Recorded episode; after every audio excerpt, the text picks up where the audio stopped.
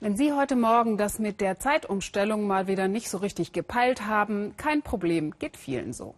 Noch komplizierter wird es aber in der Ukraine, wo heute auch auf Winterzeit umgestellt wurde, aber die Separatisten im Osten das verweigern und ihre Uhren nach Russland ausrichten. Nur eine von vielen absurden Geschichten heute am Wahltag für das ukrainische Parlament. Nach ersten Prognosen haben die pro-westlichen Parteien gewonnen. Aber wohin es wirklich geht mit der Ukraine, ist mehr als unklar. Zu verworren die Situation, zu zerrissen die Bevölkerung. Golini Atay zeigt uns das am Beispiel einer beeindruckenden Frau, die auch fürs Parlament kandidiert hat. Donetsk am 24. August. Ukrainische Kriegsgefangene werden von Separatisten vorgeführt. Genugtuung bei den Zuschauern. Ihr Verbrecher, rufen sie. Eine Frau wird bespuckt und getreten. Um ihren Hals ein Schild. Darauf steht, sie hat unsere Kinder umgebracht. Eine Spionin unserer Unterdrücker.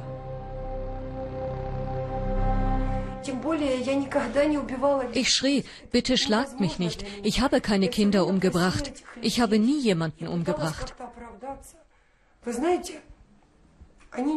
Ich flehte sie an, aber sie hörten mich nicht. Sie hatten so eine Wut in sich, so eine schwarze Wut. Irina Dovgan, Unternehmerin und Mutter aus Donetsk. Gefangen und geschlagen, weil sie ukrainischen Soldaten etwas zu essen gebracht hatte. Ich war nur ein Sündenbock für einen unerfüllten Traum, erzählt sie. Der Traum jener, die glaubten, Mutter Russland würde sie erretten, dass der rechtschaffene Putin käme und über alle Korrupten in der Ukraine richten würde. Sie hatte Fotos gepostet, wollte beweisen, dass Milizen aus dem Kaukasus in Donetsk sind. Nichts ahnend, dass einer von ihnen bald ihr Peiniger sein würde, sie vergewaltigen wollte. Er sagte mir, steh auf, du Schlampe, du bist doch eine ukrainische Faschistin, steh auf und ruf Sieg heil. Er wollte mir zeigen, wie man das macht, und das bereitete ihm sichtlich Vergnügen. Der Kaukasier quälte sie und feuerte Schüsse ab, dicht an ihrem Ohr.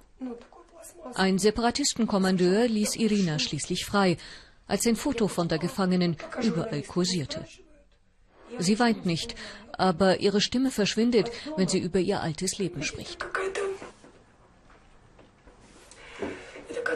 Unser Haus, also das Haus, das ist wirklich eine Tragödie in meinem Leben. Dort sind meine Blumen und die Katze, der Hund, der lebt jetzt bei fremden Leuten. Der Garten und der Teich, die Seerosen. Mein Mann, der hatte 17 Jahre an diesem Haus gebaut.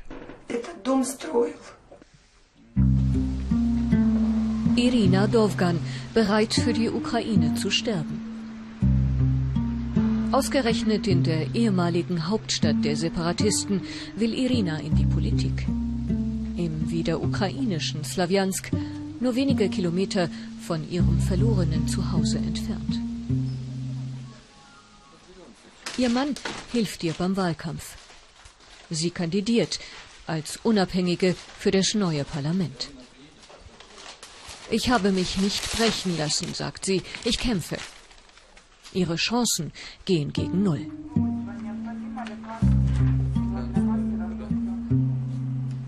Er hat die meisten Plakate und die besten Chancen. Juri Solat, einer von der alten Janukowitsch-Partei, die Ehefrau Ministerin im alten Regime. Ja, früher war der Bauarbeiter und jetzt kandidiert er. Wählen Sie ihn? Ja, klar, jeder wählt ihn. Er hilft uns. Vor kurzem hat der Favorit ein Geschäft eröffnet. Draußen hängen seine Wahlkampfparolen. Drinnen gibt es verbilligte Lebensmittel. Wahlgeschenke, sagt eine Rentnerin leise zu uns, zum Ködern genau wie unter Janukowitsch. Ja, das ist ein sehr gutes Geschäft jetzt. Provozieren Sie die Leute nicht, fragen Sie nicht, wer es aufgemacht hat. Wenn Sie umgerechnet 80 Euro Rente bekommen, wie wollen Sie damit leben? Zum Fressen reicht das nicht. Kriegsnarben. Immer noch warten viele darauf, dass ihre Wohnungen instand gesetzt werden. Von den Hügeln schoss die ukrainische Armee in die Stadt.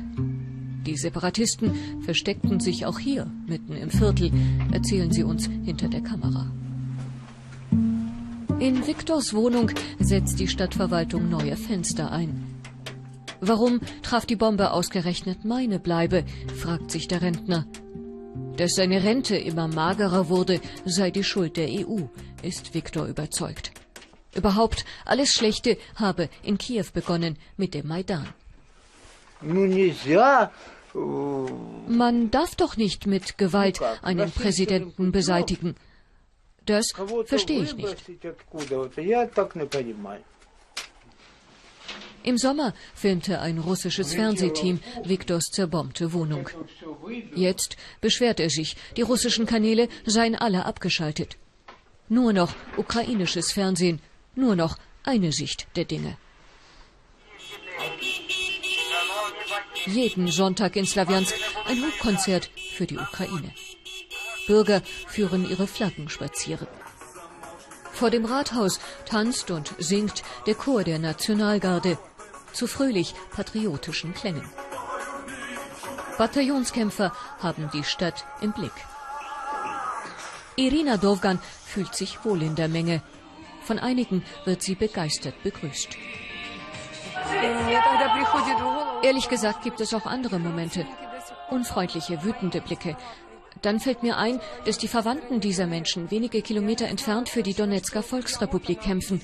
Hier bin ich außerhalb ihres Zugriffs, aber in ihren Augen, da sehe ich oft den Hass auf mich. Auch für die, die sie hassen, will sie kämpfen. Wir alle, sagt Irina, wollen doch das Gleiche. Aufrechte Menschen im neuen Parlament.